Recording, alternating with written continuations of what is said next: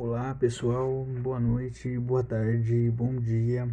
É, vamos aí continuando a gravação do, do nosso podcast.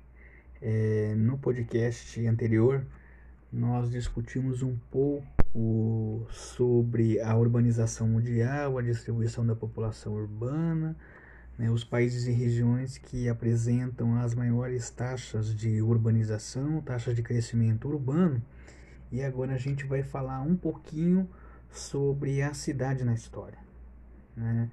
E nós vamos aí nos reportar à, à Idade Antiga, onde a cidade tinha a dimensão do cosmos. Né? O mundo tenta trazer o cosmos para a Terra e a cidade espelha um pouco essa representação. Na, no slide 8, nós temos aí a vista aérea do grande salão hipóstilo em Karnak, antiga Tebas, Egito, né? Uma antiga cidade né? É, fundamental importância para a sociedade egípcia. Então, no Egito, a, a cidade que restou, a cidade que nós temos alguma representação hoje, a cidade que ficou, é, é a cidade dos mortos, né? já que as cidades tinham duração efêmera, né? tinham uma duração passageira e, e eram temporais.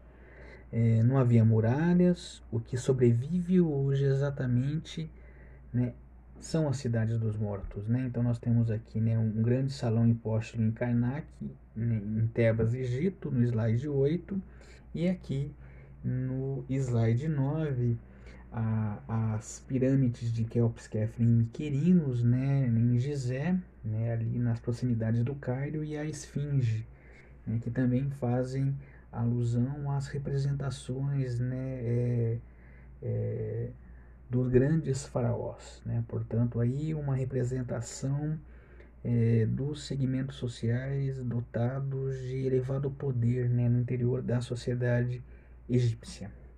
Se por um lado, no Egito, as cidades que ficaram foram as cidades da onipotência, as cidades né, que fazem essa representação aí a, a, aos segmentos sociais mais abastados, né, na Mesopotâmia não foi diferente, né? Ou seja, é, o que nós temos como uma característica é, muito é, marcante é, das várias cidades que existiram aí entre os rios Tigre e Eufrates no crescente fértil ao longo do tempo foram as cidades-estado. Né? Então, pela imagem 10, vocês já conseguem perceber né, a monumentalidade né, da representação da cidade-estado de Babilônia. Né? Então, essa monumentalidade do espaço, né, ou seja, a ideia de produzir para durar, né, de uma certa forma, era reflexo da lei da ordem. Né? O poder se realiza no espaço. E esse espaço é, homogêneo, né, por outro lado, né, é o espaço de dominação. Né? É, é, é, o espaço de, de, da demonstração de poder. Então nós temos aí né, uma reconstituição da antiga cidade de Babilônia, né, antiga, né, na antiga Mesopotâmia, atual Iraque, onde nessa monumentalidade da cidade expressa né, literalmente o poder dos segmentos sociais né, que estão aí associados à figura do Estado. E essa monumentalidade né, é, urbana, é, que marcou tanto as cidades em tempos pretéritos, é, não deixou de fazer parte é, de cidades né, modernas, né, cidades né, contemporâneas, como é o caso de Brasília. Né?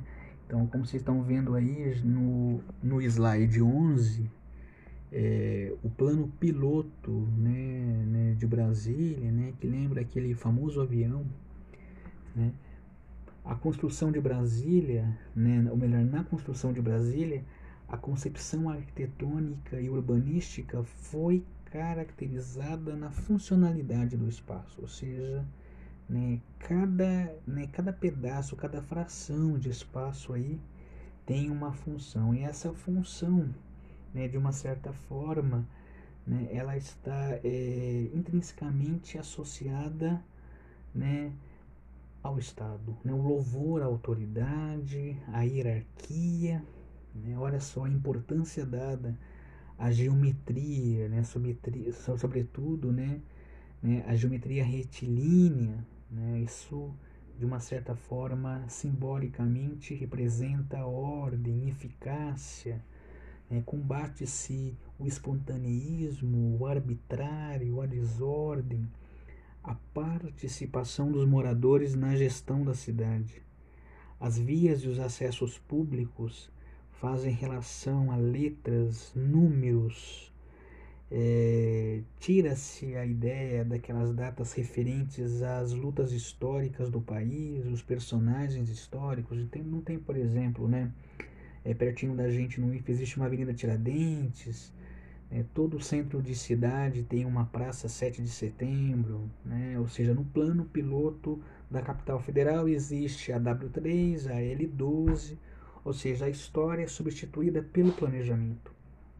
Então, é, o contexto da criação de Brasília lembra um pouco a lógica do período, né? Uma cidade para se governar, longe da concentração demográfica do país, distante dos problemas, dos conflitos né, que assolavam a antiga capital federal no Rio de Janeiro, ou seja, uma cidade que foi construída para ser repressora, né? uma cidade para ser controlada é uma cidade pensada do ponto de vista né, militar, do controle social, do controle militar. É, nesse aspecto, não foge muito é, do, do, do processo que ficou conhecido em todo o mundo e que inclusive vai cristalizar aquela ideia de cidade construída pelo e para a capital né? E, e né, depois deles, vários outros projetos de reforma urbana foram realizados em todo o mundo. Né? Eu estou me referindo aí à grande reforma né, urbana né, que Paris sofreu durante a administração né, Haussmann, é, do Barão Haussmann. A gente pode visualizar um pouco né, ali a região né, que circunda o, o arco do triunfo, né, ou seja, né, ou seja, ou, seja ali, é, é, as vias públicas né, né, que vão convergir né, sempre para um, um, né, um círculo concêntrico aí, então tudo muito planejado, não? Então a, a Paris no século XIX, a reforma urbana que Paris sofreu durante a administração aí do prefeito Barão Haussmann, né? Então boa parte da cidade medieval foi destruída. Então grandes avenidas, boulevards, vocês estão conseguindo ver aí, né? por exemplo, parte da uma das avenidas, né, mais conhecidas do mundo, que é a Avenida Champs-Élysées, né, de Paris, que inclusive né, e, e empresta o nome a um importante bairro que foi habitado aí pelas classes dominantes na cidade de São Paulo no fim do século XIX para o século XX, né, o bairro dos Campos Elíseos. Ou seja, a ideia é o que, né, com essa né, essa grande reforma urbana, é sentir nada, né?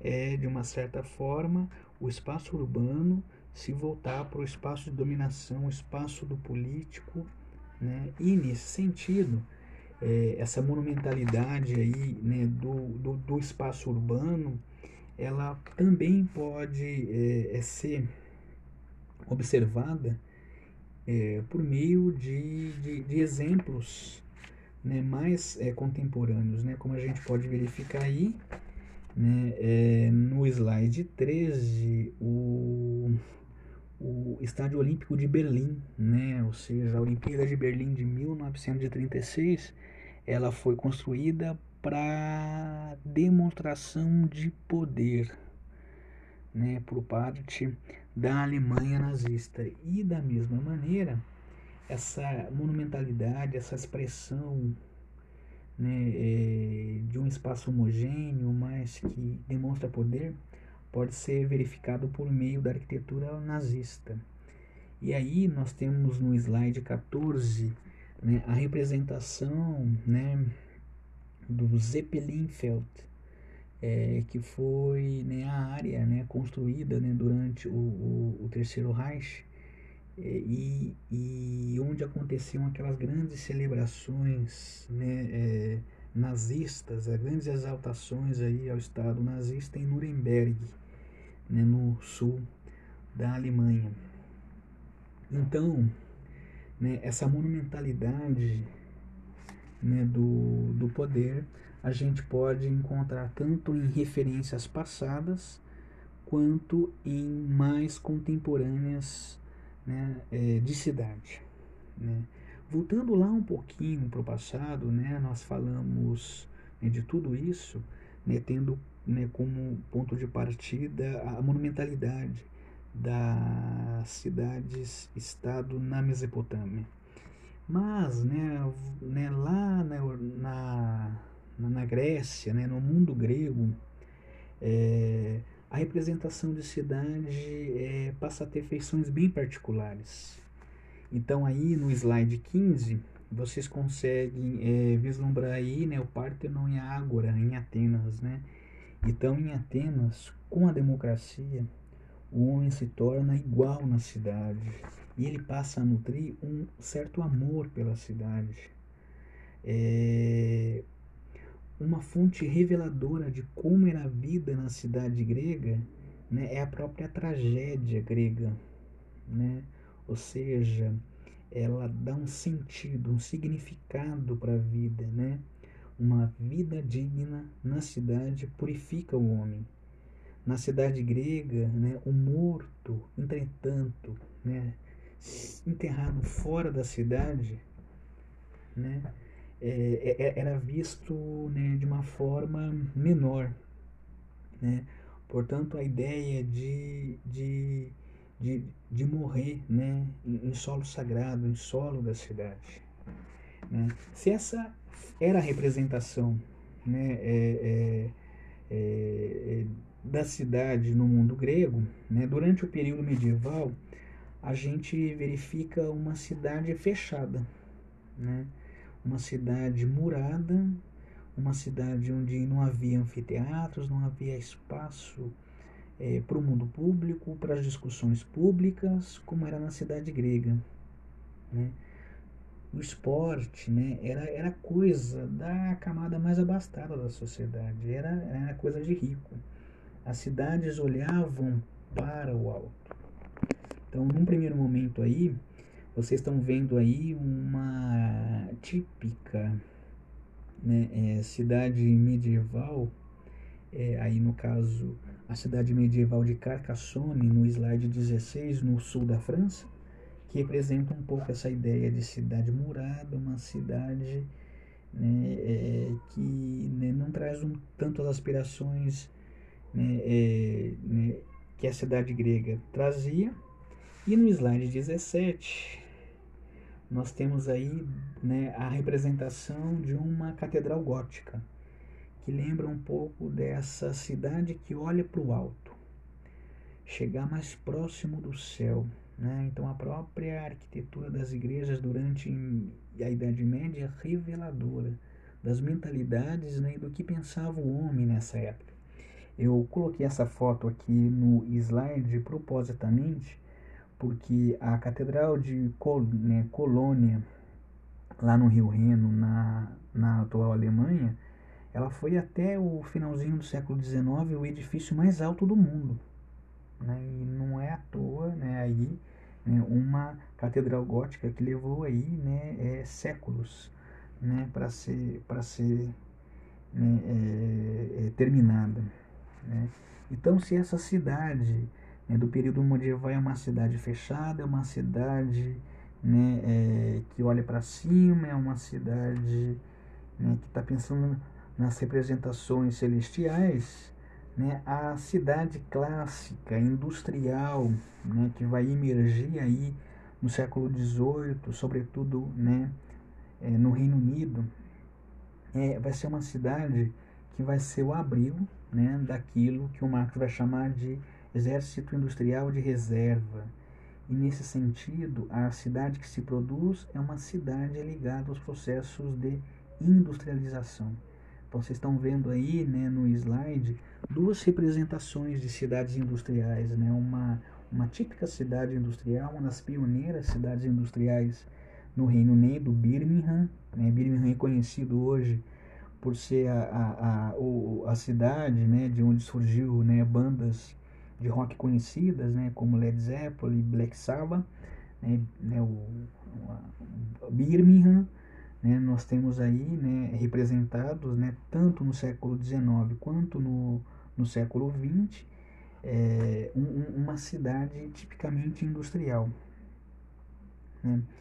É uma cidade que ao mesmo tempo é, revela condições insalubres, né? e isso né, vai mais adiante configurar na, na grande reforma higienista né, que, vai se, que vai se processar aí né, durante os séculos XVIII e XIX no Reino Unido. Mas essa cidade que se desenvolve no mundo, né, mundo afora, não é uma cidade, né, em grande parte, construída à imagem e semelhança da Europa. É, é, hum, é, ou seja, é, no que se convencionou chamar de América, é, desde tempos né, ancestrais, a vida urbana ela se tornou bastante importante. Quando os invasores espanhóis é, chegaram né, na América, né, chegaram no que eles chamaram de América, eles encontraram é, sociedades constru, construídas pelos povos originários com grande desenvolvimento cultural, uma sólida vida urbana, é, reunia uma população considerável né, é, de artesãos, né, é, nutrida aí, né, por uma população camponesa considerável, né, e, e toda essa gente serviu como base de dominação dos espanhóis. Né? E, e, em grande parte as cidades erigidas pelos é, espanhóis que seguiam rigidamente é, normas é, rígidas de construção né, foram construídas sobre, né, sobre estas antigas né, cidades é, é, construídas aí pelos povos originários. Então vocês estão vendo aí no slide 19 né, a, a, grande capital asteca. Né, é, sobre ela ergue-se hoje é, uma das maiores metrópoles do mundo, que é a cidade do México. Então, né, na cidade né, asteca, na capital asteca, é, encontrava-se um desenvolvimento e uma vida urbana é, mais destacado, por exemplo, que muitas das mais importantes cidades espanholas da época. Então, né, para mostrar né, para todos que é, o processo urbano ele né, não se, é, é, é, se firmou a partir do modelo europeu, né, mas que aqui nós encontrávamos já sociedades urbanas já bastante desenvolvidas.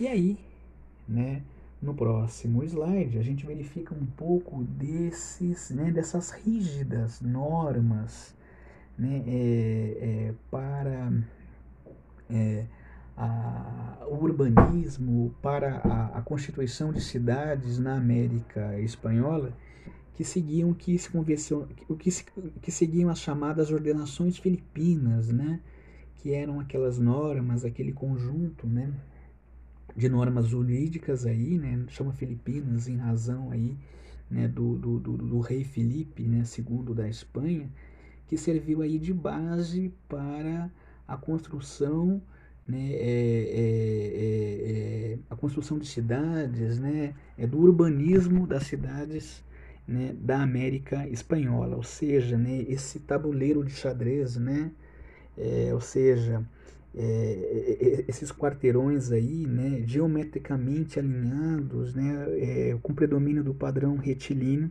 tudo isso é desdobramento né, desses códigos aí que, é, que colocavam é, normas bem rígidas para a construção de cidades. E um exemplo disso, né, a gente verifica, né, é não só esse centro urbano aí geometricamente bastante definido, retilíneo, esse tabuleiro de xadrez, né, como exemplo aí a gente vê a Praça de las Armas, né, que é uma que é uma marca de muitas das cidades né, da chamada América Espanhola.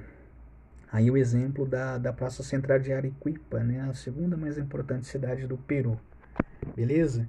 Eu vou parar por aqui e em seguida eu explico mais um pouco sobre a atividade que a gente vai desenvolver na próxima aula. E para e a gente é, é, pensar um pouquinho mais sobre é, o nosso próximo tema né, de aulas, que é a urbanização brasileira. Tá certo? Até mais. Tchau.